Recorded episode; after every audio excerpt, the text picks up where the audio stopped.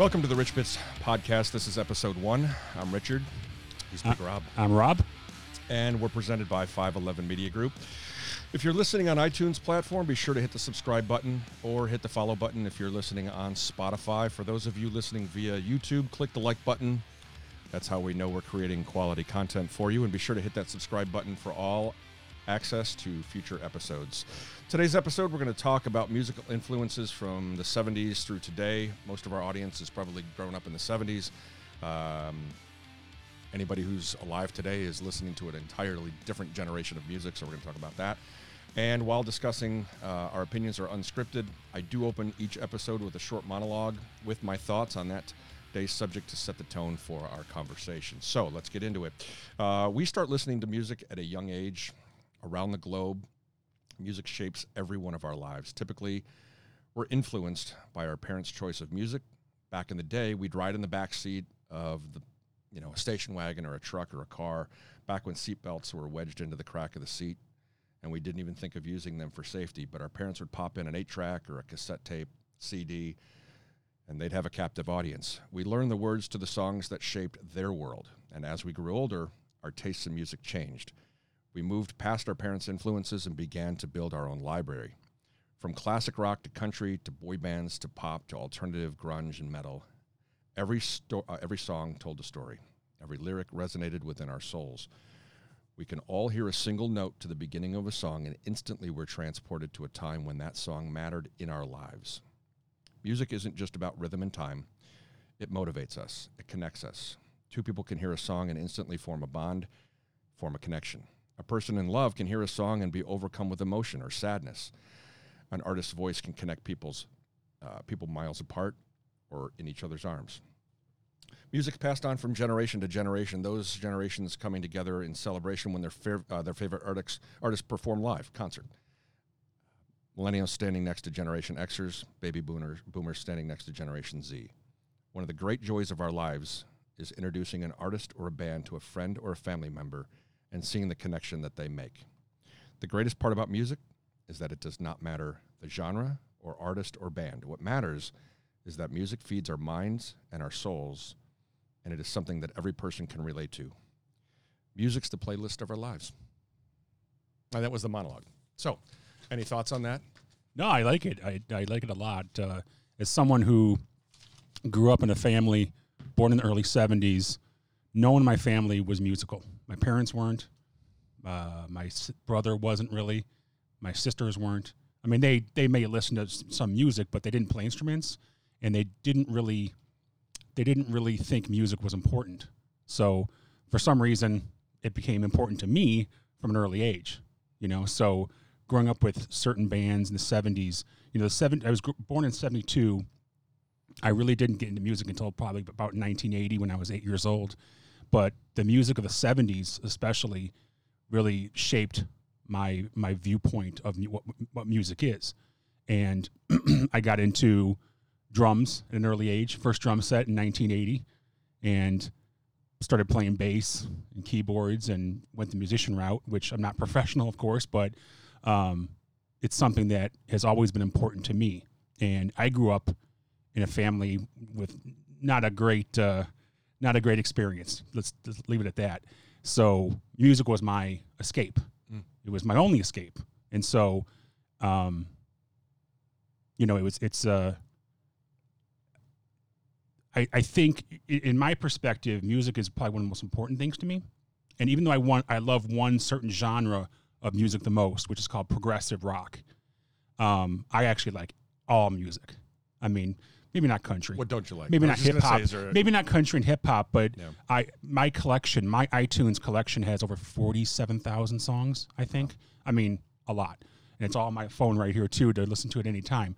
So while other folks might watch sports or watch TV shows, I listen to music just constantly because that's it's that important to me, and it helps calm me down or gets me riled up or whatever. But um, going back to what I like personally is is, is the most is progressive rock, Mm. and I can remember being in my bedroom with my, my my brother and I shared a bedroom in the '70s, and he you know he wasn't the best brother in the world, but he would listen to like bands like ACDC, Kiss, Iron Maiden.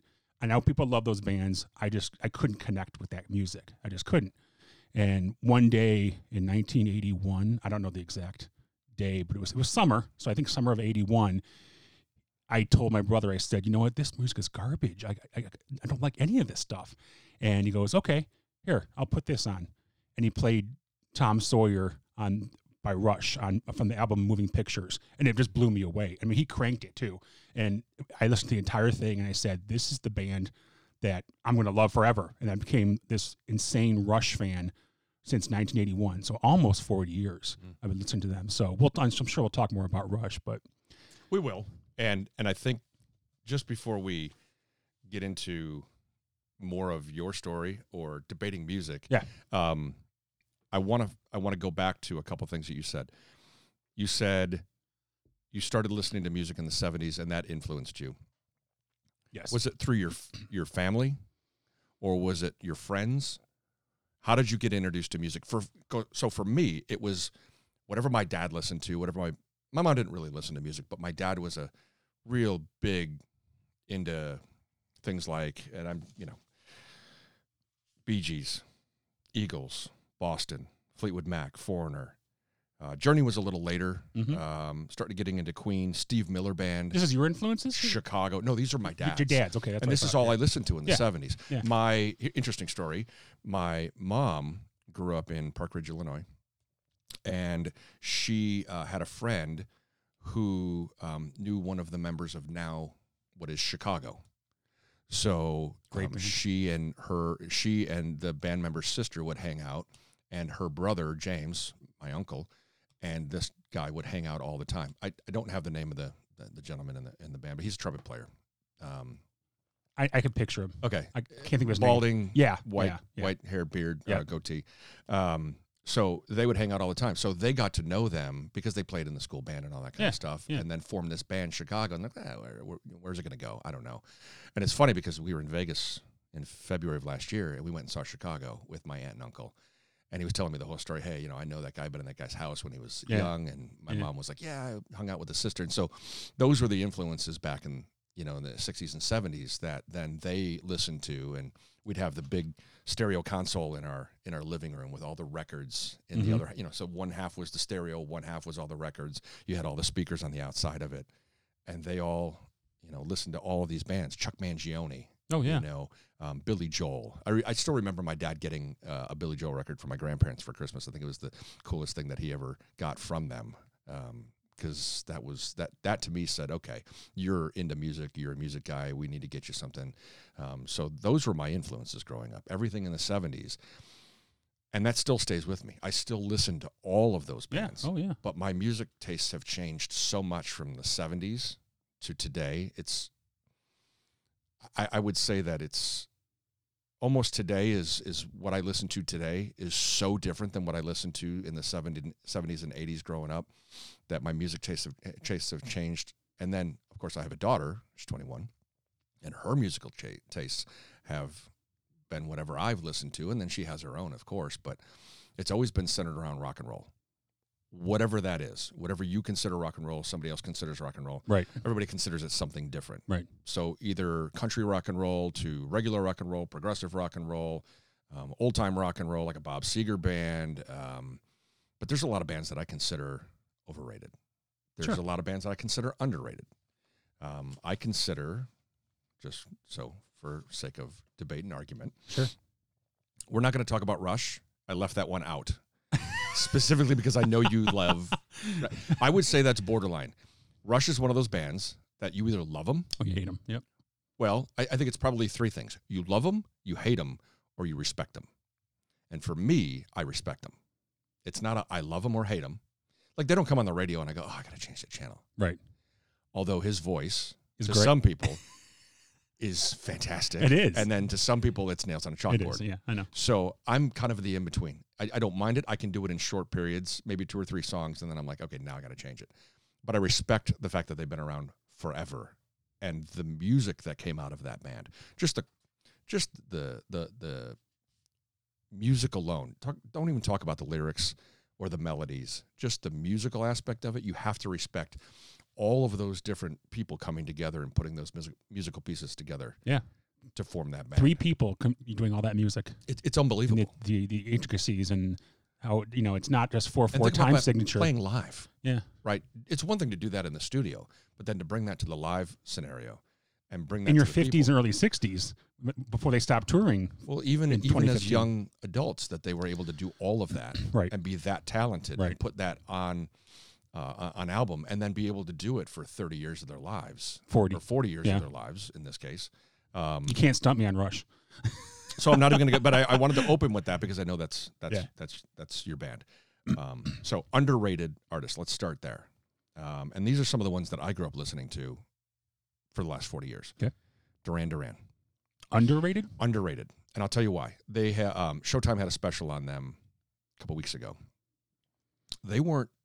They, they don't have a lot of number one songs. Right, right. Um, they have a number one album, but they really had to struggle to get where they they are. They were huge overseas, and then when they came to the U.S., it really catapulted them into the spotlight. But they are a very underrated band. I don't think people really appreciate them for who they truly are. If you look at their roots and their beginnings, I don't think most people can appreciate where they were, how they struggled, and now Probably where not. they are. Yeah. And they had a and they had a span of time where they were very very popular. You know, they did "Hungry Like the Wolf." They did um, Notorious. That's a great song. well, but that came later. Yeah, Right? So they did yeah. Wild Boys and they did all the Bond themes. Um, and all of those songs came into play early on in their career. I mean, their one album, and I- and I can look it up here, but you know, they had their their first number one album. I think, um, you know, they were like, "Well, we didn't think this was going to go very far," and it did. Let's see. So, Union of the Snake, The Reflex, Wild Boys, um, Hungry Like the Wolf, um, Rio. I think Rio was their first breakout hit. I think it was, but Reflex is one of the great songs ever. It's ever, awesome. Yeah. Ever. But when you think of great bands, does Duran Duran ever come up? Not top bands. Right. So this is what I'm saying. Yeah, They're kind of underrated Yeah. as far as they've been around. The longevity of Duran Duran has been around for 40, 50 years. Yep. And I don't think they can still get considered as one of the top bands No. ever. Nope. And I think that's why I consider them underrated. New Order. New Order, if again, they had a they had a documentary recently about how they put all of their band together and the struggles that they went through. You either love them or hate them. It's again, it's one of those bands where people are like, "Oh, New Order, forget them." But in the '80s, if you grew up in the '80s in your teenage years, New Yeah. Order was on every Oh, yeah. radio station, Sure was. everywhere. Um, Genesis. Oh, 100% agree on that. I'm a huge Genesis fan. You mention the word Genesis to people, they're like, ah, I don't know. Are you kidding me? The, the music that they put out, first of all, Phil Collins, one of the best vocal performers ever, And drummers and Ever. writers. ever. And yeah. So he was so multi talented. Mike and the Mechanics spawned out of Yep. Genesis. That didn't go very far. He had a couple of number one hits or a couple of hits that people, you know, one hit wonders or whatever. But Well, what's Um, interesting about Genesis is a lot of folks don't realize the history of Genesis. That Peter Gabriel started it off with a band. Phil was on drums. He was in the band for the first seven years. I'm probably getting it wrong. And if you like Genesis, you're either Phil Collins Genesis or you're Peter Gabriel Genesis. I'm both. And in fact, there, there's even on the at the Arcada where I see them every year. There's a tribute band called the Musical Box that just does Peter Gabriel era Genesis, and it's it's a recreation of what they did in the '70s. And they tour. I think they're French Canadian. They tour the world constantly. And Genesis endorsed this band and gave them stage props and and the musical samples. Like so, and and then the guy who does Peter Gabriel looks just like Peter Gabriel from the '70s. So I was watching something on YouTube the other day about Genesis, and they were the first band um, when they came over um, from Europe, right? Because Yep. that's that's where they started. Yep. Um, they were the first band to do the big sets, the big live sets, the big performance, the lighting, all of that. When they came Right. over for Land of Confusion, Invisible Touch, that whole album, um, they came over and, and they redefined what it was to perform in America. So they had the big light show and they had the big sound stage and they had all of that. Nobody really had done that prior to them, the way that they did it. And so they redefined this guy can sing, this guy can play the drums, this guy can play the guitar. And he did all of that during the live show. The only thing I'll, I'll question you on though is is Pink Floyd. I mean, Pink Floyd, The Wall, that was a big production. I mean, maybe not a lot of lights, but the Pink Floyd 1980 81, The Wall, that was But did they travel just like Genesis did? I guess that's were they as popular here as they were other places. Pink Floyd was huge. Yeah. right? And that's not even one of the bands that I even have on here is Pink Floyd. And again, it's a love and hate them type thing. Personally, I love Pink Floyd. But if you listen to enough Pink Floyd, it all sounds the same. kind of just like for me, like Rush. So it's one of those bands that I love to listen to, just Sure. not for long periods of time. Um, because it's a slower process, right? Pink Floyd's not an upbeat, up tempo. It's very slow, very methodical, very intricate, all the little pieces and parts that come together. And it's also very music. deep. I mean, lyrically and what the songs are about. Right. With Roger Waters. I mean, But think about the people today. They don't listen to that stuff. They don't. They don't think about that. They want what's Yeah. catchy. What's Yeah. What's being. but I, I agree on Genesis. Even though they're as popular as they have been, still underrated and what they created. The outfield, Oh yeah, right? yeah. That's the reaction that you get. Yeah. Oh yeah, those guys were huge. Those guys were I around. love that guy's voice. What's his name? Lead singer. Can't think of it, but Yeah, his I'd have to voice is look it up. fantastic. Uh, Depeche Mode. Wasn't a fan. So in the '90s, Depeche Mode was everywhere, right? Not so much today, but I just think they're underrated for what they really did for music in the '90s. Like if you didn't listen to Depeche Mode in the '90s, I don't think you really had a musical experience because of how they really changed music in the '90s. It it went away from the Boston's and the Journeys, and it started being synth, you know, synthesizers and more of club music. And they weren't quite club music, but they were No. getting towards that electronic era. Well, the early, music. early '90s was like house music, the early house music in the early Mhm. '90s, but also you had the grunge part of it too. So it kind of fractured Sure, into had Pearl- grunge, Pearl hip- Jam, Nirvana, all grunge, hip hop, and then the the house music in the early '90s. But So- these guys were. I mean, you couldn't turn on a station and not listen to "Enjoy the Silence" or "Personal Right. Jesus." Right. Um, True. This one's kind of out of left field, and if you didn't grow up in the '90s, you're going to say, "Who the hell is that band?" But Toad the Wet Sprocket. Oh yeah, So Toad the Wet Sprocket for me is one of those bands where it's kind of indie alternative, but if you listen to the music and you listen to the lyrics, it's it's a fantastic band, and not a lot of people have. So that's why I think it's underrated. I don't think they got their due. Um, another one in the late '90s is Lifehouse. Lifehouse is one of those bands where you listen to it. Yep, I know who I, I know that song, but I don't know the band right. right? So you heard it on the radio and you're like, oh, I love that song. Who does that? But they never connected the two. And I think that's maybe why they didn't have the longevity. They're still around. They're still playing. Actually, they're playing this year with uh, Goo Goo Dolls are going on tour. Oh really? Okay. They just announced it. Um, so uh, we've seen them live. My daughter and I have seen them live. They're fantastic. Um, they, they, do a, they do a great job.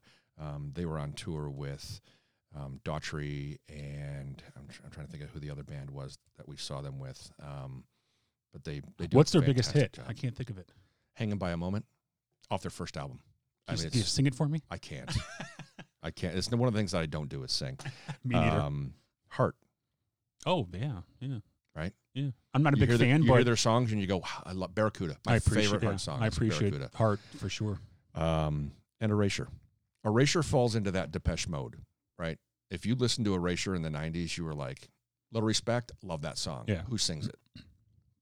So that's kind of my thought process for underrated. You can, you love the song, you love the music. Who are they? So if you got to look them up, to me, that qualifies for being underrated. Overrated artists. Oh boy. You're probably going to fight me on this. Bob Dylan. Uh, yeah. I'm I'm not a Dylan fan. I, I- see why people are, but I I don't. I don't. I don't even get it. I don't even.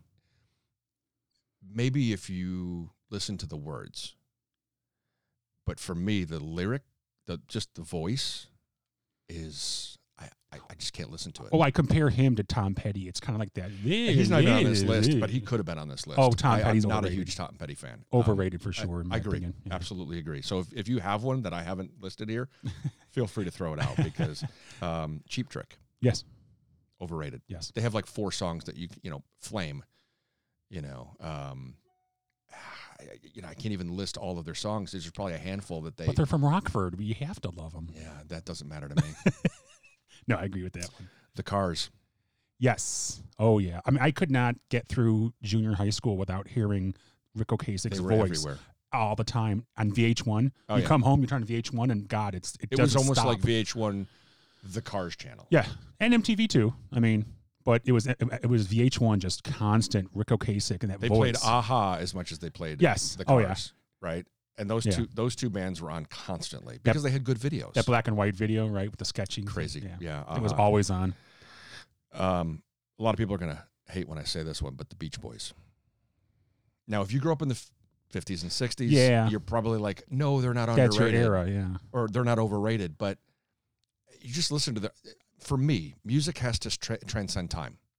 You should be able to listen to it today or back then, and it should still Resonate. resonate. you. Resonate. Yep. Good, good word. Yeah. It just doesn't. It's kind of that bubble gum. Eh, it's happy, whatever. But I don't get the overexposure. But it's not our era, too. You know, It's not just like fair enough. a, a, someone, your daughter would look at me and say, "1970s, you you like Genesis, Pink Floyd, like." But they That's still play that on the radio today. Yeah. Oh yeah. You know, and they still play the Beach Boys. Don't get me wrong. I just I listen to it. and I turn the channel. I do too. I just just whatever. Um, and by the way, this is my list. This is who gives a shit. Right? This is my list. Um, the Who. Uh, yes. I, to some degree, I can appreciate you know that music, and there's certain songs I like, but I, I don't know if it's on the list, but I, I would put Led Zeppelin as one of the, the most overrated bands in history. You might be right about that, and you could also put them on the underrated list too, because of the fact that they've transcended time, and people still listen to them, and they hear the song. Again, it's one of those bands where you hear the song and you go, "Is that a Zeppelin song, or is that?" Because of the era that it came out of, you had Blue Oyster Cult, right? Sure. Back in the day, um, and you had the Who, and uh, I'm gonna get my my last one here. You're gonna you're gonna fight me on it. Um, I've got Blondie in there. As overrated. Mm-hmm. I saw her in concert one time. In fact, Debbie Harry. Debbie Harry. Okay. Yeah. If, if she was, if she wasn't as attractive as she was in the time, would Blondie have been as No. successful as they were? no, That was kind of my criteria. no, but Like was she also, was good to look at, but was the music as good? but it was also the disco era, right? The ear- late seventies, early eighties when she was most popular, right? Okay. Call So- Me comes on the radio Yeah, about every day on a on a classic rock channel, and you can sing along with it. What other song? Yeah, I can't think. of Right. Exactly. So that was kind of my criteria. Like Blondie's huge, but overrated. She opened for um, in '87. I saw she opened up for Tears for Fears, and Tears for Fears was one of my favorite bands of all them. time, Love and them. they are underrated. They actually just came out with a new album. What's that? Tears for Fears just came out with a new album. Oh, I didn't know that. Yeah, 2020 I just said or 29. I'm, I'm, a, I'm a huge fan. I didn't I didn't even notice that. well, again, maybe that's an underrated band then, right? Yeah, Because they've continued to produce music and nobody knows about it. Um, well, except for songs in the big chair. Everyone knows unless, shout. you, unless you live in Europe. Yeah. Right? Not big in the States. Th- th- that's the funny thing about music. You can be huge in one area of the world and, Right. and not the other. Right. We only know it because we're here in America. Right? If you're not big here, we probably haven't heard of you. But in my 49 years, I've started listening to bands out of Germany, Australia, Europe, Yeah. Asia, all of those. And they're they're so different in their music, the quality, the the lyrics, the melodies. It's all different. And you can appreciate them for who they are. So I've started getting into a lot broader bass music than when I was growing up. It was just hey, whatever's on the radio. But Right. think about it now. You've got iTunes. Before it was whatever was on the radio was what you listened to. You had no choice. Well, that that's a good segue because I I didn't answer your question. You said, "How did I get my in- musical influence?" Mm. And you said from your dad. That didn't come from my dad or my friends. It came from being in the station wagon and whatever was playing on the radio at the time Mm. is what I remember from the '70s. Fleetwood Mac. Um, trying to think of other other '70s bands right now off the top of my head. ABBA, Bee Gees, Bob Seger. Yeah, Bee Gees for sure. Boston, Eagles, Fleetwood Mac, Foreigner, Heart, Carpenters. Journey, Ozzy. You're looking at me like no. Yeah. Uh, Queen, Steve Miller Band, Styx, Chicago Air uh, Air Supply, Eddie Money, Yeah. Blue Oyster Cult, ELO. I always say, people, you know, I don't care where the music come from, comes from. You know, who's who who just won all the Grammys? Billie Eilish, that that seventeen year old girl. That's another one I don't get. And but again, I'm not I'm not 25. yeah, yeah. I- but if I just looked at her music from a musical standpoint, I don't understand it. Agreed. And maybe she'll become become the next Madonna and have a million hits, or maybe one hit wonder. But I always say, I don't care where the music comes from. If I like it, I like it. I listen to the Carpenters. I was a huge Carpenters fan for my whole life. Hmm. I listen to the Bee Gees. I mean, I'll I don't care. Like, it doesn't My matter. test is close your eyes, don't look at how the person's dressed, how they live their life. Right. Just listen to that music. And if that music on its face motivates you, if you connect with it on any level, Yep. they've done their job. Yep. If you have to look at the person to understand the music, then I don't Right. I I don't understand it. Right. Um And I've been made fun of for like listening to music that others consider like cheesy, but I, I there's an NSYNC song they covered Christopher Cross "Sailing." I love that song. I play it all the time. It's in sync, like you know. It's who like doesn't like NSYNC though? My daughter grew up loving that band. so I've watched every video, every Oh, I'm- DVD. yeah, I'm not by pretty- I'm- choice, right? well, it kind of grows on you. I mean, Yeah. okay, think about this. What came out of NSYNC? Justin Timberlake. Justin Yep. Timberlake's probably one of the most creative artists he's of our time. Yeah. Uh, I would think Hall of Fame, most likely. Yeah. Right. I mean, the guy's talented acting, comedy, writing, music playing, singing, everything. But again, if you close your eyes and you don't look at the person, you Right. listen just to the music, it resonates. Right, right. Because it's talent. You recognize talent. Right. You know, if, if you know anything about music, you can recognize the music talent. Um, here's one that I think a lot of people will disagree with.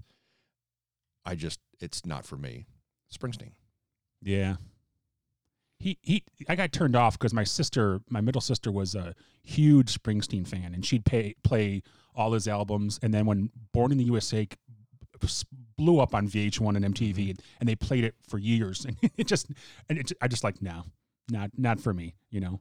So, it just it the the Did I say Born to Run? I'm going to say Born in the USA Mhm. that that you know that video where everyone just like yay yay America, um, and it just his voice just doesn't resonate. But Yeah, I never got it. yeah, I mean, I, I understood the aspect of the VH1 or MTV playing the videos all the time, the appeal for women. Guys wanted to be him because it was t-shirt, you know, Dago tee, whatever, jeans, boots. I got Right. that part of it. But if I just listen to the music, there's probably a handful of songs that he did that you listen to it on the radio and you're like, okay, I get it. I under, but longevity, I don't know. I just I just thought he was overrated. Last one is the Stones.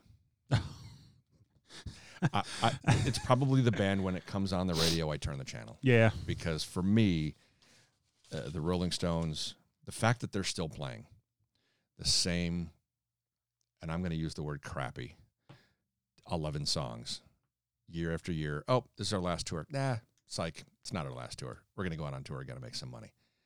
Um, what are they in their 70s now? Oh gotta be, late, yeah. right? So I just, I never understood it. Is Charlie Watts still alive? I guess maybe it was a, I, I guess maybe you had to grow up with it. You do, yeah. and appreciate it and and they at the time they were probably the sexiest band out there and Sure. people really reson you know they resonated using that word again um identified with it but I, j- I, I never got it No.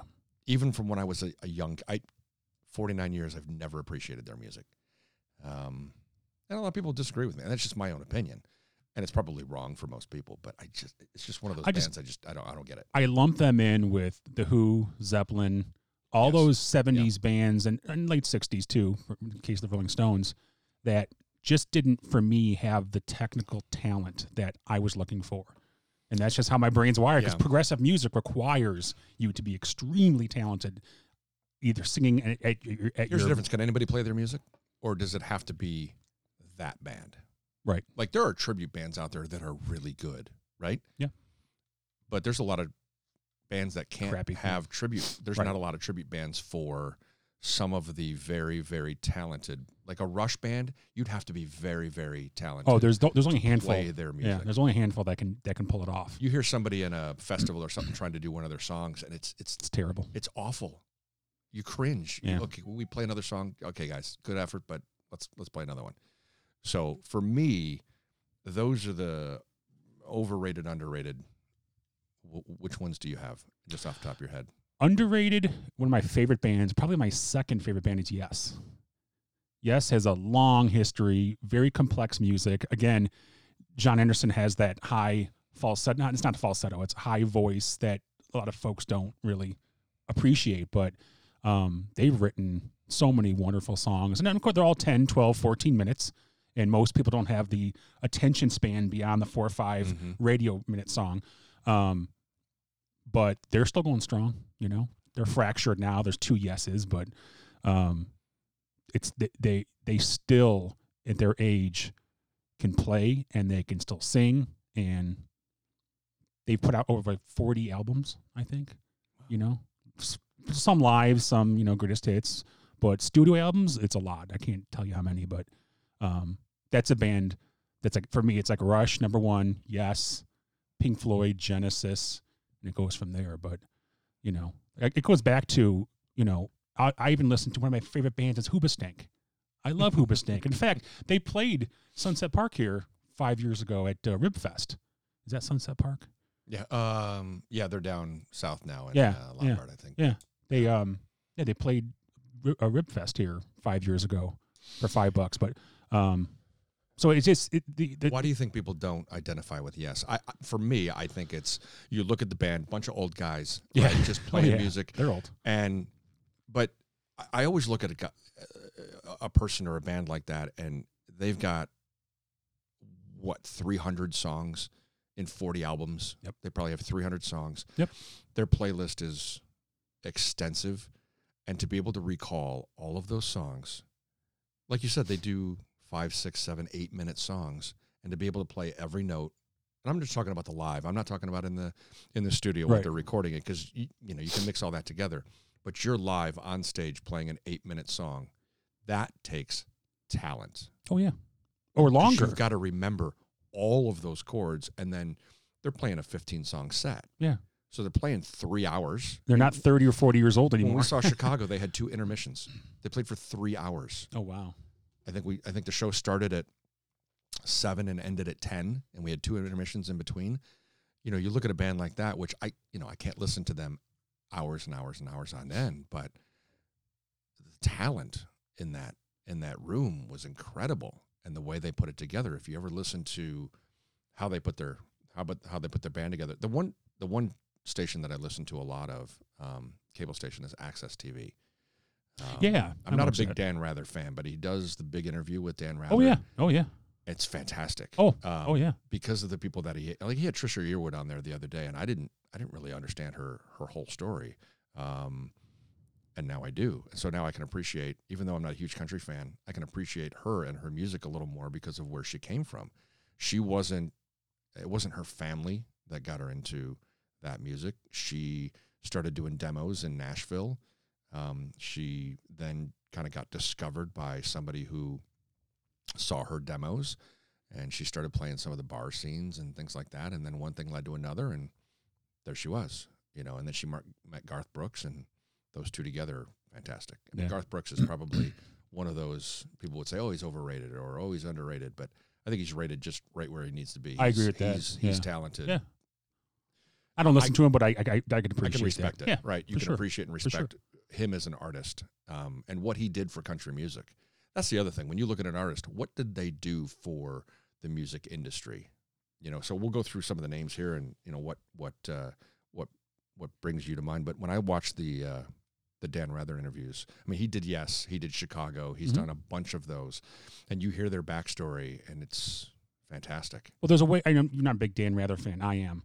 I think he's he's just fantastic, and the way he approaches and listens to the artist, unlike your typical guy or gal who just, are, you know, how, uh, how what's your next tour? Do you like playing your music? He, gets, in depth. He gets in depth, and he got Geddy Lee to open up about his parents coming out of the Holocaust. Like Mm. I've never seen an interview before, and you could tell that Geddy wanted to be there. They were they were in his home in Toronto, outside Toronto, and you could tell that Geddy was more than willing to share stuff that he didn't before with j- just your average interviewer. So Mm. Dan was able to pull that out of him for sure. yeah, I, AXS TV is probably on my on my uh, on my screen more than Yeah, I watched than it too. anything else. Yeah. um, because they've got a lot of concerts. Um, in Chicago, WTTW Studios hosts a lot of the bands that Yeah. come in. They have a Yep. big production studio, Yep. and a lot of them come in live. And so you see these, you know, bands that come in and they do these concerts, and it's all in their studio. And it's kind of like a House of Blues, a little bigger than a House of Blues type, Right. you know, setting. And the they're just fantastic. Yeah, I've seen Chicago on that. I've seen Earth, Wind, and Fire, Yep. another great, fantastic band I love. you know, one of the one of the artists um, that came out of uh, American Idol, Daughtry, he was on there a number of years ago, and um, you know, he was he was one of those guys that you just you look at him lyrically, and musically what he does, and you go, he's got a lot of talent.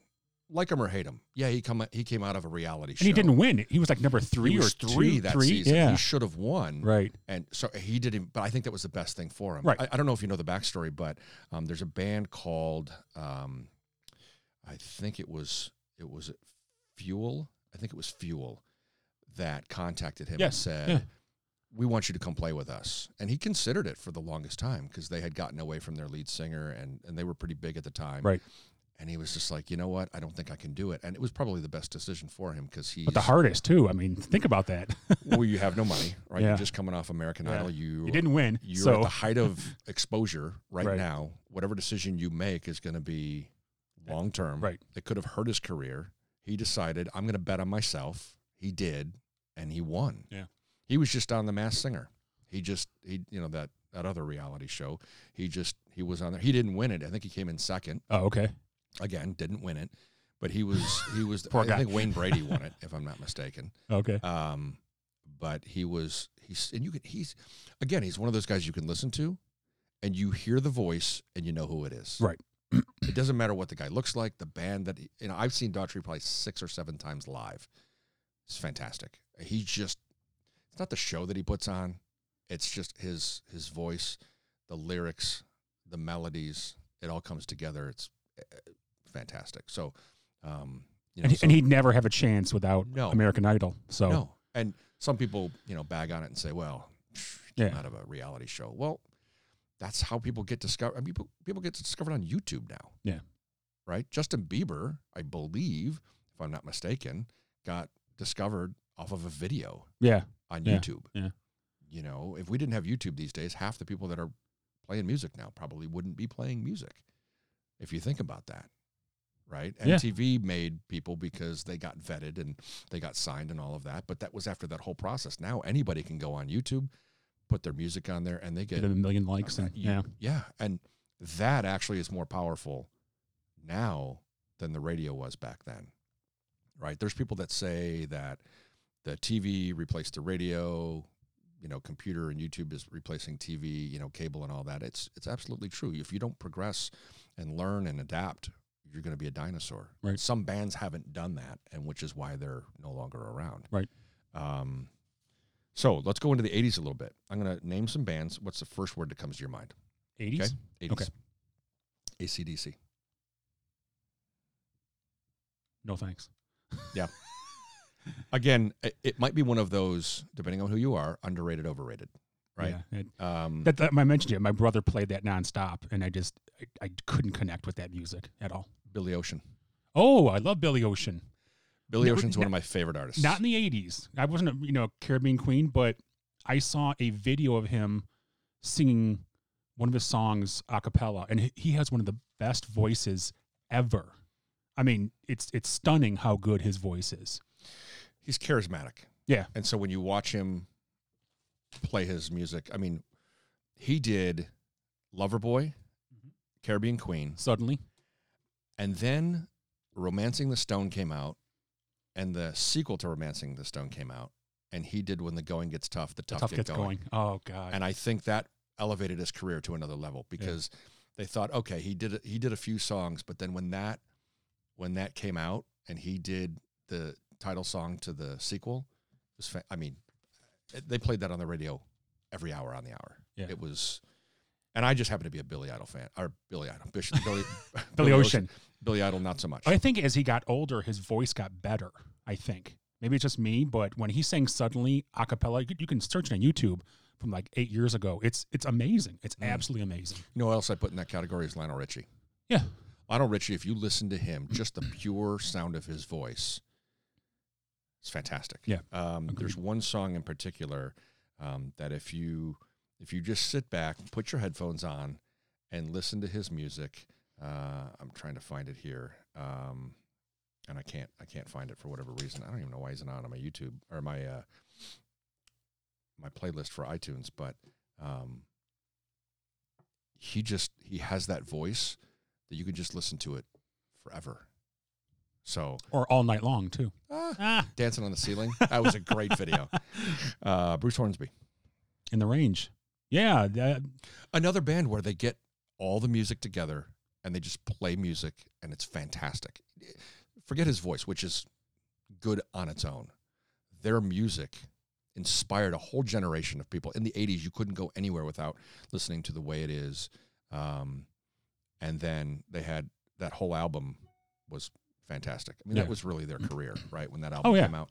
Um, Another VH1 classic, you know, the Mm. piano part on the way it is. underrated band, even though I didn't, ma- it didn't make the list. Crowded House. Yeah. Crowded House is one of those where they have songs on their playlist where you listen to them and you go, "Oh, really like that song. Who who did that?" Um, Something so strong, don't dream it's over. My favorite song by them is "World Where You Live." Un- underrated song. Um, check it out. Listen Yeah. to it. Uh, Def Leppard. Mm. I, I can understand why they're they're so popular and have been, especially in the '80s. But for me, overplayed, not overrated, just overplayed. That might not be a, a a a false statement. They're one of my favorite bands. They're probably in my top five. But I saw them live in '91, hmm and they played in the round. Um, it was their Adrenalize tour. Yeah. I don't think I've seen a better show live than theirs. And when you look at um, their drummer and everything that he went through, and has one arm and plays the drums, hmm you can appreciate this. Oh, right? God, being yes. a drummer God, yes. you have to have four limbs to play the drums, right? Everything's moving constantly. And to take one of those away at the height of his career, it wasn't just like, oh, we've got a, it's a gimmick, right? Oh, we've got this guy with one arm and we're starting a band. They were at the height of their career when Right. he had the accident. But they're very lucky too.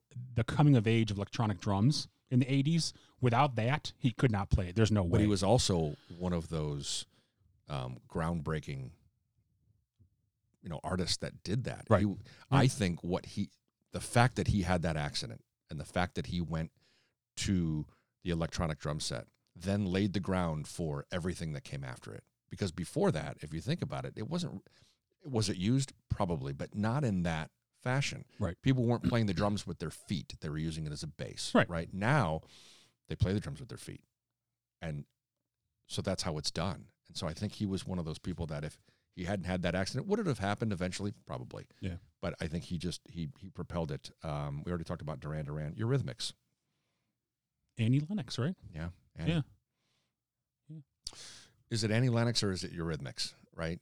That that's always the, Because she, she conversation. yeah, because she toured on her own and Right. recorded albums. But on it her own. was it was it was a two member band Yeah. or Annie Lennox. Right. Right. So Yeah. can you separate the two? Or is it just kind of everything? Is she Eurythmics or is is Eurythmics Annie Lennox? Is she still touring? I don't know. Hmm. I don't know. Um, uh, Genesis. We talked about um, Hall and Oates. Yeah, I'm I'm a Hall and Oates fan. In fact, I saw them a few years ago. They they did a double tour with um, Tears for Fears, and unfortunately, it the the stage presence fell very flat. It seemed like they were bored. But Mm. wouldn't you be after all those years playing the same seven they're- songs? You know. and they're old. Yeah, yeah. Because it's it's funny because they played they it was like just a letdown, and then Tears for Fears come comes on. It sounds like they're playing like from 1983. You know, it's just like night and day difference. So it was a little letdown. Huey Lewis. Mm, not a fan. Yeah, Not a fan. it's one of those bands where I like the songs. I don't know if I like the artist. Yeah. Right. Um, I've never seen them live. I know people who have and saw them, and they thought it was fantastic. I've heard that too. Yeah. Back to the Future, though. Yeah. Right. I mean, come on. The guy's pretty versatile. One of the funniest movies and uh, one of the funniest moments in that movie. Um, yeah, you're just, yeah, you're just not. And he's playing his song. Eh, no, you're just not that good. It's pretty funny. Um, Kenny Loggins. Yeah. I mean, I mean, I like his songs from the 70s, but what would he do? He did Top Gun, right? Top Gun, I think, really propelled him into stardom. Yeah. Um, The Danger Zone Danger song, which yeah. really annoyed me, but but if you watch, if you if you listen to Kenny, see the thing I like about Kenny Loggins is you can put again, throw a set of headphones on and listen to Kenny Loggins, and he's got it from rock and roll to, uh, uh, you know, acoustic to Yeah. um, some emotional, you know, love songs. Um, Meet Me Halfway, Over the Top. Remember the movie Over the Top Yeah. with Sylvester Stallone? Yeah. He did that. I'm All Right from Caddyshack. So he's done a lot of movie songs that have made him very popular. Um, I just, I, I really like his voice. I think. He's Oh, I do too. I Oh yeah, he has a great voice. Um, let's talk about Madonna. Madonna's a train wreck, right? Like, I, maybe that's even the wrong word for it, but I mean, if you look at her life, take away the celebrity part of it, Yeah. her music was fantastic. Right. Right. So I'll use an example of an, an actor. I'm a huge Tom Cruise fan. Huge. Like top five. Now you're not a Scientologist like he is, are you? But I separate the person from the artist. Yeah, Right. yeah. So I love the movies that he's in. I think he's a fantastic actor. I don't like him as a person just because it doesn't identify with the things that I believe in. And I think it's, I think there's a lot of things that he does that I just look at it and I go, okay, I, I just really don't like that. Yeah. But I can separate those two, right?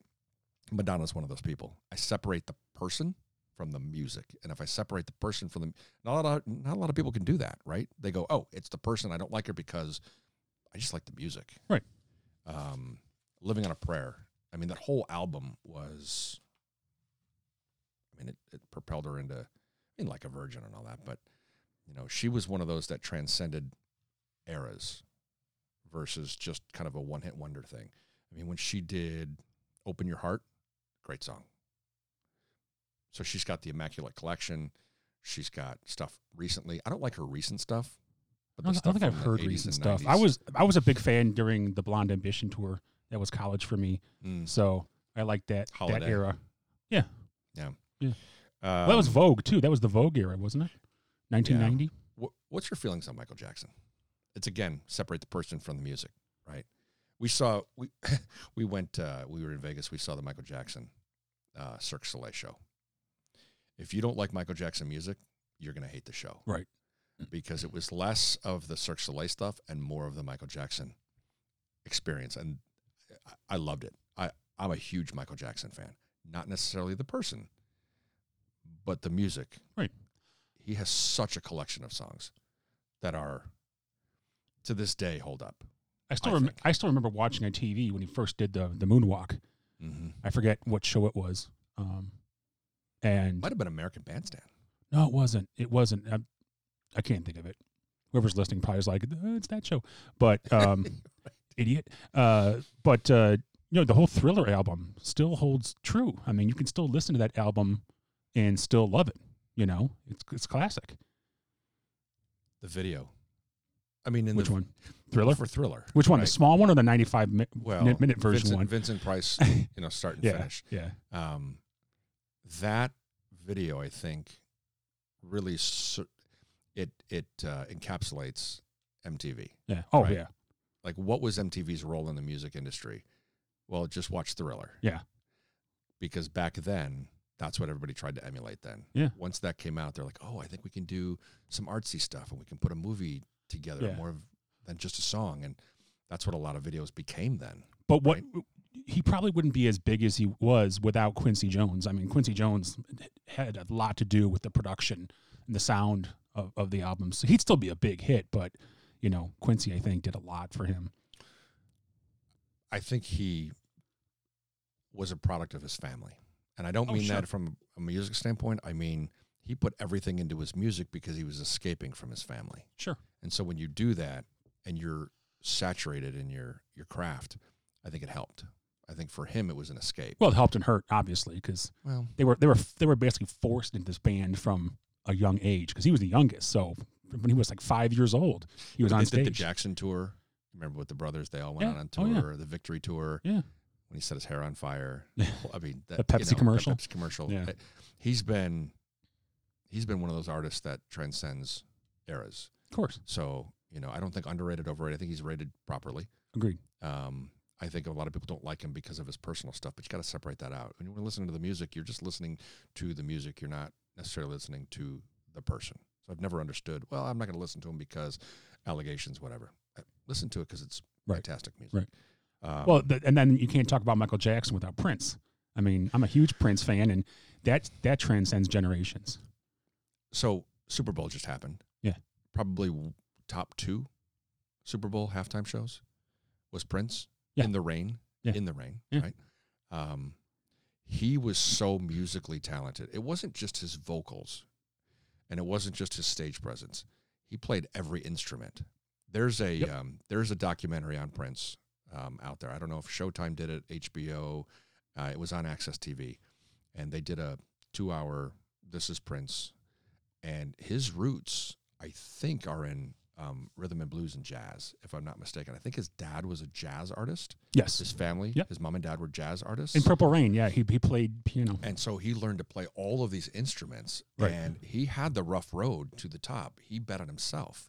So he was one of the first artists to promote and produce his own stuff, and they went flat. And then an artist, uh, a label came in and, and and sponsored him and backed him, and he fell flat again. And then they were like, "Okay, go out, go out and do it again," and he fell flat again. And then I think by his third or fourth album, he finally had a hit song, and so then he garnered more attention. Little So- road, little red Corvette, right? well, that was even later. I'm just talking about his original albums that he came out with, and Ah. some of them, some of them were more jazzy than they were. He's made so many. It's hard. To, keep- it's are. hard to keep track. So if you ever get a chance to wa- go out and watch the documentary, I forget what it's called, but it, it just it shows you how Prince is actually a musical artist Right. versus a lyrical artist or or anything else. And I think the the sex appeal, how he had stage performance, helped him then get the record labels because they said, "Well, we're not sure about the music, we're not sure about the lyrics, but he's such a great performer, we have to stay behind him." Yeah.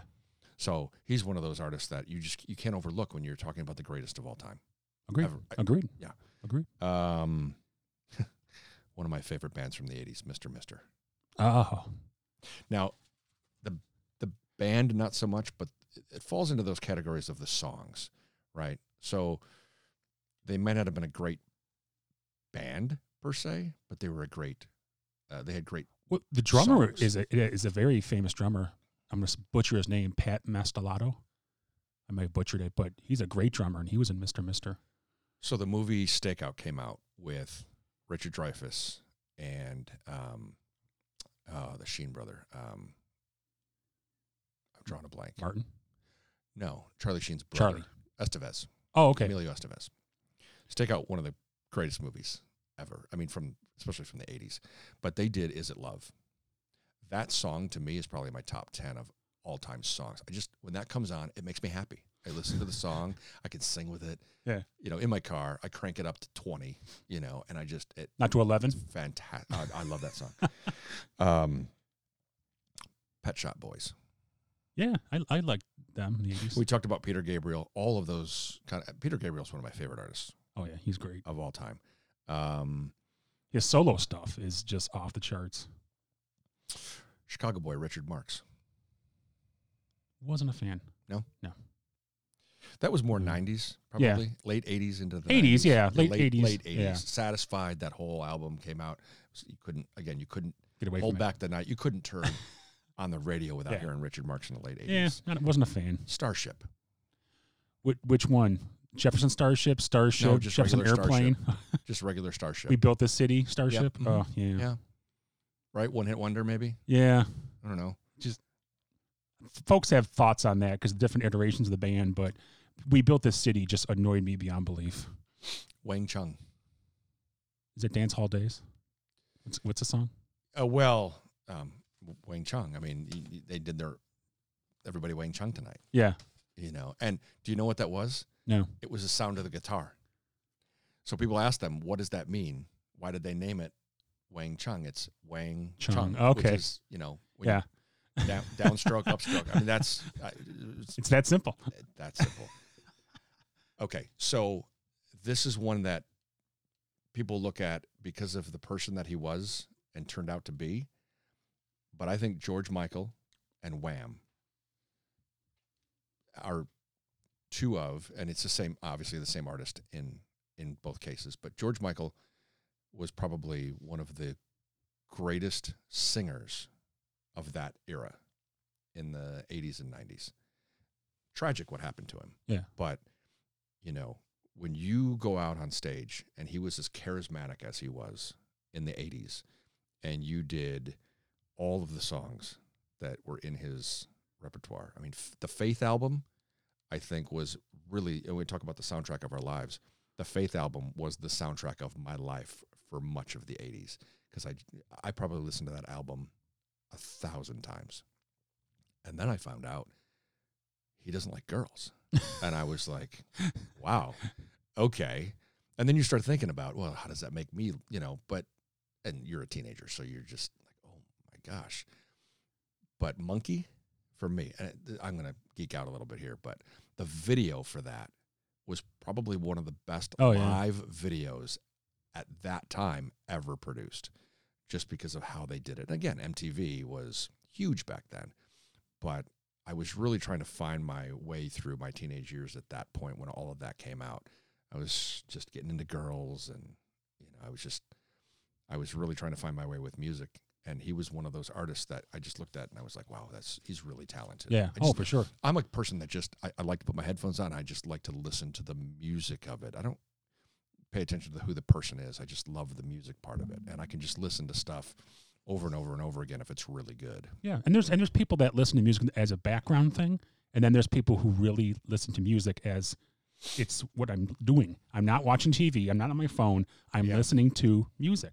One of the bands overrated, overrated, I think, in the '90s, and they've had longevity, but all their music started to sound the same after about 1995 to 1998. Bon Jovi. Yeah. Like Jon Bon Jovi, fantastic, right? He's got a great voice. Richie Sambora. Have you ever heard heard Richie Sambora's music on its on its own? I don't think so. No. Take a listen. He's had a couple albums. He's got a great voice, but he played second fiddle to Jon. Bon Jovi, yeah. and they had a falling out. And I think that was a lot of it was Jon was getting all of the publicity. Richie was like, "Hey, I'm you know I'm really good too, but I'm playing second fiddle." And I think that's hard in a band when you have two guys that are very very talented and one's getting all the notoriety.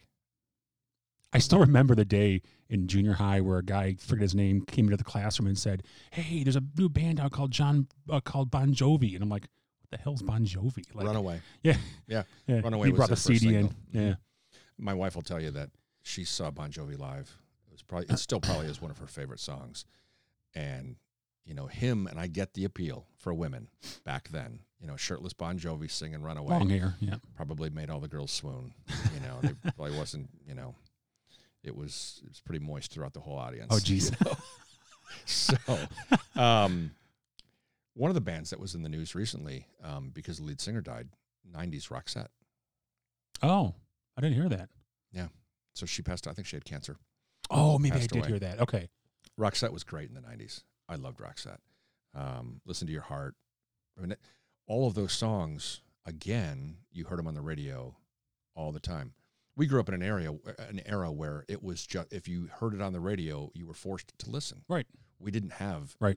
I, and I you know, iPods, ourselves. iPad, We- yeah. we didn't. iPhones. And then we got into that, and then you could choose what you listened to. Right. So today, I think it's actually tougher for musical artists to succeed and have longevity because you have to you have to be that band that everybody wants to download and listen to. You didn't have a choice back then. It Yeah. was whatever was on the radio was what you were listening to. Yeah. And then you take your cassette tape and your your other cassette tape and or you take your cassette recorder and tape off the radio right. and you try to cut out as much as the guy talking up to the post, Yeah. right? Yeah. So that was an era where you didn't again you didn't have choice in music it was kind of forced upon you and now you're in an era where you have the choice and i think it's great for musical artists because you can get discovered not so good for the artist if you're not talented Right. right so if if, if you're no good you're not going to go very far these days whereas before you didn't really have to have talent and you could still make it not anymore Yeah. there's just so Yeah. much out there and so much exposure You know, it's for people our age. You're 49. I'm 47, and it's like I'm always looking for the next great band or the next great, even just a hit.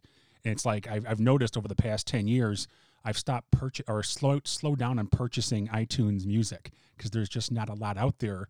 Maybe I'm not trying hard enough. But what's funny is years ago, maybe five years, four years ago, um, my older son Benny got me into Imagine Dragons and I would never think, oh, um, that's my kind of music. But it goes back to my point of I don't care where it comes from, and I'm like, I like this music. I know it's poppy, but then I start look looking more into the band and and the lead singer Dan Reynolds and his history and what he does for LGBTQ and something that's like this guy's fantastic and they're writing really good music. And I've gone to a few concerts and you know if someone says someone that looks like me at 47 you love Imagine Dragons? I, I do. I, I absolutely Mm. love them and I listen to them all the time you know? But it goes back to the point of it doesn't matter to me where it comes from. If if I like it if it's great I'm gonna listen to it. There's a band. Uh, there's a band out there now called Bad Flower. Um, they're a uh, probably more like a Imagine Dragons, where they're you know um, they have a certain following. Yeah. Um, they opened for Shinedown last summer on their tour. okay Um, my daughter and I went to the concert a few months ago. I was probably the oldest guy in the room. I felt the same way. I mean, I felt the same way. Imagine Dragons. I mean, there are other there are parents there, um, but I'm trying to think of what I was at a concert at uh, Allstate Arena where I literally was the oldest guy by far. I'm trying to think who the band was, but I can't- I'll think of it later. But I'm looking around and I'm like, they're, these they're all kids in their t- early 20s. And so I, I stood by the sound console to pretend like I was a security guard, so I wouldn't be too embarrassed. And I'm like, oh my god, this is weird. the people who love music love music no matter what. Yeah. Right. You listen to today's music. I, look, I'm not a huge rap fan. I'm not a huge hip Hip-hop, hop fan. Yeah. Um, but I can appreciate the music. And some of the songs you're like, wow, that's that's really good. Yeah. I don't understand the whole industry because it's just uh, maybe I'm old, maybe I just don't like that. I mean, everybody has a different taste in music. So again, I'm more rock. So I mean, if I went down the list of people that I listen to now, you probably wouldn't know half of them. Sure. But again, my my musical tastes change. One of the bands that I listen to a lot now used to be in in their previous form was Creed. So Scott Stapp Yep. was the lead singer of Creed. Yep. He had some issues, we'll just call it that, um, with drugs, alcohol. Couldn't really get away from that. Semi Christian band, or he was just yeah, very I think it was right? one of those crossover bands where yeah. they started out this way and went, mm, I think we're not going to do that anymore. We're going to go more secular, progressive. Right. And so they started doing that crossover thing. And Mark Tremonti is considered by many in the rock industry as one of the greatest guitar players living today. Maybe not ever, but at least living today. If you watch him live, and I've been to four or five Alter Bridge concerts, um, which is the That's a good band. So Alter Yeah. Bridge now came out of Creed. They Yep. they got rid of Scott Stapp. Myles Kennedy, who Myles um, was on his own, and then he actually plays for Slash. He's the lead singer for Slash Okay. um, on his tour, uh, Slash from Guns N' Yeah, Roses, yeah. and then um, he's the lead singer for uh, Alter Bridge. I think he has seven octaves, maybe eight in his voice. But if you listen to their music, it's completely different than what Creed did before. Oh, yeah. and, th- and they w- they refuse to play any of their songs, just flat out refuse, because they wanted to separate themselves. But Alter Bridge has been around for almost eleven years now. I think they've put out. I think longer than that. Sixth album. Well, Because I have three albums from Alter Bridge. so their their tenth anniversary was couple years ago. So maybe it's twelve years now. But they they they come out with an album about every two years. So I think they've just done their sixth album. Okay. Um, I've seen them five or six times. I've met them a couple times. They're they're really down to earth. Mark Tremonti's maybe the one of the nicest person people I've ever met musically.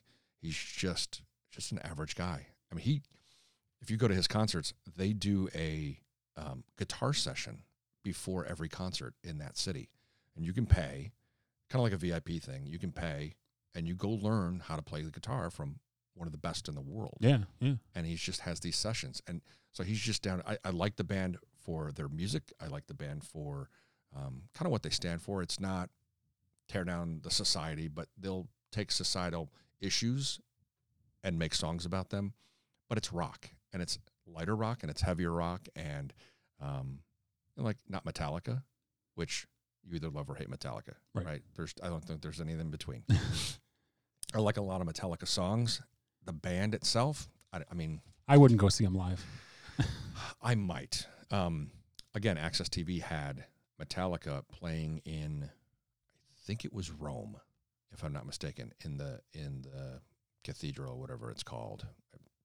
Um, it might have been- It might have been Paris, but um, one of those two cities um, might have been Paris, and it was fantastic. I mean, there was thousands and thousands and thousands of people there, and it was. It's. I mean, they're really good live. And for me, that's the test. If I'm going to go see somebody play over and over and over again, they have to be as good live as they are on the album. Right.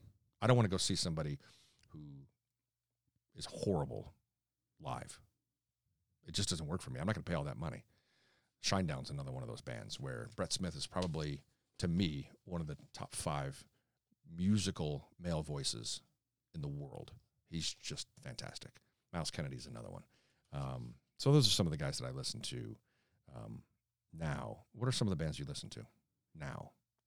Oh, it's still all over the board. I know we spent time on the 70s, 80s, and 90s. We completely skipped over the 2000s, but I think a lot of people know the 2000s and and and beyond. I mean, a lot of those bands are still playing today. But you know, if you had to say, "Hey, I, I listen to these guys now," what what are you listening to?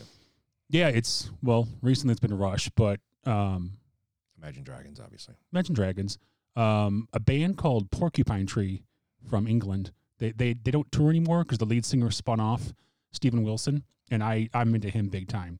This is a guy that has so much talent and songwriting, and his albums are just beautiful, absolutely beautiful. The bass player is Nick Beggs.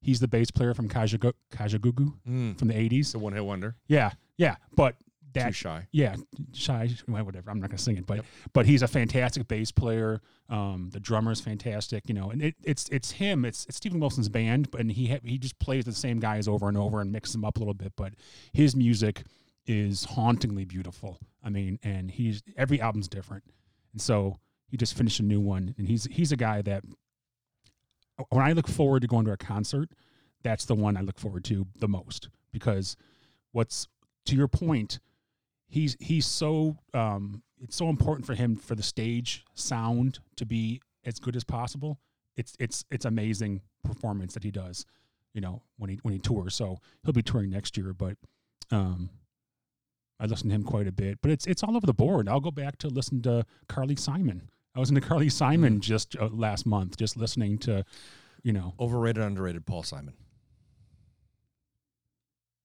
I don't know. Garfunkel maybe overrated, but um, he might be where he belongs. In their era, they were really good, Yeah, but I don't think they transcended era. You know, generation to generation. Yeah. I think it was kind of a period piece, right? Yeah. You had to be you yeah, had to grow up in that area to really really appreciate it. Yeah. I wasn't a huge fan. Just you know, in transparency, I wasn't a huge fan. Uh, I'm just looking at the top 100 songs right now. Who who people are Mhm. listening to? There's not there's not a ton of bands right now that I would actually go out and see. Um, you know, a, a lot of it's country. You are you a country guy? I'm not. I am not at all. Yeah, me neither am I. Um, but if you look on the top hundred, there's not a lot of bands from, you know, before 2015. Although Shakira just did the Super Bowl, so her stuff is on there. Um, but she's in her what her 40s. Yeah, Um, you know, Pink is on there. She's been around a while. A lot of it's just recent stuff. Um, Here, I'm looking at my, my playlist right now, and because it, it's jogging my memory. But you know, one of my favorites is Alanis Morissette. I mean, she she to me, and I haven't I've never even seen her live, which is a shame. But she, I just I love her music, not just the Jagged Little Pill album. that's a great album. Oh yeah, a great album. There's it's it's one of the best. I mean, if if you're if you're a female and you've ever been dumped by a guy Yeah. and you didn't listen to a Mon- Alanis Morissette, you probably haven't lived life, right? You have not. Yeah, her songs were her songs were angst, right? I mean, I'm and I'm and I'm looking at her her collection album right now. I mean, you've got Hand in My Pocket, you've got Hands Clean, um, You Ought to Know, Ironic. There, Ironic is one of those songs where if you listen to the words, was genius. oh yeah, oh yeah. Putting those words together in that song, uh, you know, when he talk when she talks about the guy in the airplane and and and and his lover and being uh, that whole that whole little section of the song um I, I listened to that song over and over again just because of how good that song actually is and then you've got crazy head over feet thank you Yeah. um And she put out acoustic versions that were fantastic as well. yeah uh, i'm just looking at her i'm just looking at the album jagged little pill mean, a lot of those songs are Yeah. just on there, and they're just they're. It's one of the best albums. and then she came out with Under uh, Under Rug Swept in tw 2002. Yep. Um, which has uh, Hands Clean on it, and that's that's one of the, her best songs. Um, another band, or not band, but a singer that people would think like, seriously, you like you like this person is, and I've been a fan since the 90, early '90s. Is Seal. I absolutely love Seal, and they'll say, he's got a great voice, though. "Oh, of course he does," and they'll be like, "That's kind of weird that you would like Seal," you know, because they they picture the you know Kiss Rose Mm-hmm. from Batman, and that's about it. But And it's just like- Crazy is one of those songs when you hear it on the radio, you can't not listen to it. Crazy is And by the way, Alanis Morissette covered it. Yeah. Oh no. Oh no. Um, when someone says, "What's your favorite song of all time?" Well, I have ten thousand of them, but if I had to pick one, it's "Crazy," and it's not technically complex. It's just a song. To your point, you can listen to it over and over and over and over and over and not get sick of it. You know. He came out with that song, and I think it was it was the timing for him on that song. yeah. Like I don't know if he could have come out with that song now. No. No. it been as popular. It came out in '90. I, want to say Seal one, but all his albums. I mean, I I have all his albums, all his acoustic albums. I mean, he's just he's amazing performer. He did Well- he, did a, divi, a a live video in Paris that is just blows me away at how good it was. One of the bands that we haven't talked about yet is Matchbox Twenty. Um, I got a chance. To, I had the privilege, I should say, of, of seeing them live a few years ago, a couple years ago. Rob Thomas is Mm-hmm. as good live as he is on the, maybe even better. My wife loves his him. energy, loves him. his vocals. Yeah, yeah, He's them musically fantastic. yeah. One of my favorite bands. I think maybe a little underrated because you hear their songs on Agreed. the radio and again you go, who sings that? Yeah. And you don't know if it's a Rob Thomas song, if it's a Matchbox 20 song. Right. But again, he's he's made a career for himself outside of Matchbox 20. But that band is fantastic. And all the guys in those bands have gone out and done other projects for themselves as well. Right. So uh, same with Shinedown, Brent Smith, and um, oh, I forget the other guy's name offhand, but um, they have done musical projects off on their own, and so they've they've separated themselves for the, from the band, and that's when you know the guys in the band are really really good. Right. Um, so I'm going to throw one more at you, Okay. um, and this this is one of those bands that okay. So I'm going to describe it, and you think you can tell me who it is. Okay. So it's a rock band. You know every one of their songs. They play them on the radio. They're have a huge following, but everybody makes fun of them. Oh, you're Nickelback. a, Nickelback. so I've seen them six times now. If you haven't seen them live, you can't appreciate them as a band. They play as as well live as they do on their album, maybe even a little better. And their stage presence, the show that they put on, the performance that they put on is fantastic. So it's one of those bands where, yeah, everybody secretly likes them, and they won't tell you. Sure, like but why? What? How did that start? That they started making fun of and because I think they're everywhere, right? Yeah, okay. And I think they're they're so maybe overplayed, like a Def Leppard, Yeah. right? Like you know how you remind me came out, right? I remember where I was when that came out. I, I gotta I gotta look and see when that actually came out. I think it was 2001. I think it was right around 9/11, if I'm not mistaken. Um, and I was in Naples, Florida. I was traveling for business, and I heard that song on the radio when I got in the rental car for the first time, and I said to myself, "Wow, I gotta listen to that song more." And on my way to the hotel room, I drove to the Target. That was when you had CDs. right. Bought the CD. I took it to my hotel room, and I before I did anything that day, I don't think I had an appointment till later that day. I probably listened to it three times, and from that day forward, I was a certified crazy Nickelback fan. And you're proud of it. Absolutely. Okay. 100%. I don't shy away from it. And it's funny, my wife's not a huge music person. She likes who she likes. Yeah. I took her to her first Nickelback concert two years ago, three years ago, three years ago. She's seen him three times. Loves him. We saw him at Ravinia last year. We saw him in Vegas, and we saw him in Chicago uh, the year before that. So we've seen him three years consecutive, and we're going again this summer. She's one of those bands that she just loves, and so they're so good live. You can't not go see them. And anybody we've brought with us to go see them has absolutely loved them. Well, that's why they're still around. That's why they're still touring. They're so good. And, Ch- and and and Chad Kroeger is one of those guys, the lead singer. He's he's one of those guys. He's really good friends with Sammy Hagar. So again, on AXS TV, I've seen the whole Sammy Mm-hmm. Hagar. He does the road trip thing, and he did uh, a special version with Chad Kroeger. And if you just listen to his story and the things that he's gone through, and they're a Canadian band, so they don't, you know, they don't live here. Um, they're they just have a great backstory, and they're so musically talented. And I lot, a lot of people bag on them, and I, I, Right. don't, I don't get it, but you know, to each their own. Um, so, what band have you not heard us talk about today that you might want to just touch on before? Uh, There's a thousand, but uh, Beatles. I'm not a Beatles fan. I took at him all? off. I took him off my underrated, overrated list because I think people would get mad at. I mean, it, it, it, it sparks anger in some people when you say the Beatles aren't like you don't. What do you mean you don't like them? My brother is probably the biggest Beatle fan in the world, and I just I don't. I I can appreciate their music. I know their music, sing along with it, whatever. Sure. I'm just not a fan. I, I just I just am not. It's one of those things. It's kind of like, kind of like Bob Dylan. Yeah. You can appreciate the and everything that the Beatles did for music in America. I'm just not a fan. You I'm not a big. I'm not a big fan. I wouldn't say I'm a Beatles diehard fan. but you like the Beatles. I do. Yeah, Yeah. absolutely.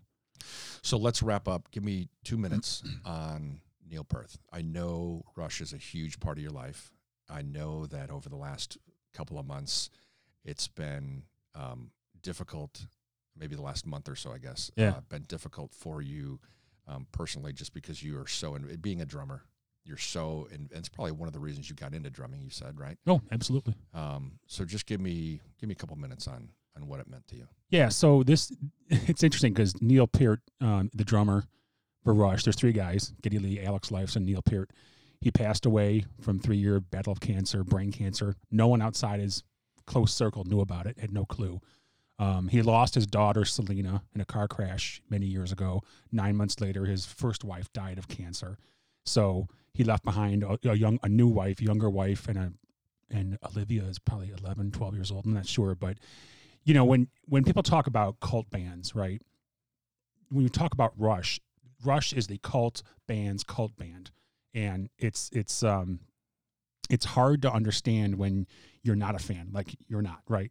So, but when you talk to Rush fans, eh, there's lots of cult bands, but like I said, Rush is the epitome of a cult band. You are you are in for the long haul. You'll you'll never stop listening. You'll never turn away from them. Um, I, I I tell people I knew these three guys, never met them. Knew the I knew I know I knew these three guys better than I know family members. like like that's how much you know you you spend your time watching videos and watching interviews and But isn't that the true definition of fan? Being a fan, fandom. oh right? yeah fanatic. Yeah, isn't that what it's fanatic. short for? oh It's yeah fanatic, and you probably are fanatic about yeah. So so you know, I haven't been on this planet without Geddy, Alex, and Neil on it too. And then when he Mm. died on the seventh, and then we found out on the eleventh was a Friday, three thirty. I had to stop working, and I posted on Facebook quite a bit, and I got some pushback from non-musicians, non-drummers, non-Rush fans. Like, dude, you didn't even know the guy. Calm down. It's like I had to st- stop doing that and go to my core friends from high school. We, we were we're all drummers. We're all marching band and bands. We all loved Rush. One guy's a psychiatrist, so he helped me out. And they're saying to the, to me, "This is devastating." They, they were crying.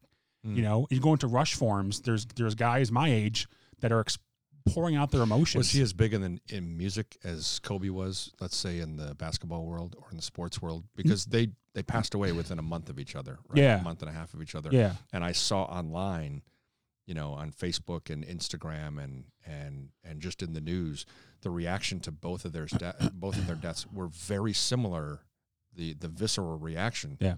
to that person passing away was just as equally hard on the fan base on the music side and on the sports side. So would you say that to in the music world he was probably an equal to that type of passing? I don't. Uh, not in the full spectrum of the music world. Within the Rush, community? progressive musician world, yes. But if you if you blow it out to just the casual listeners that aren't musicians, not really, Okay. not really.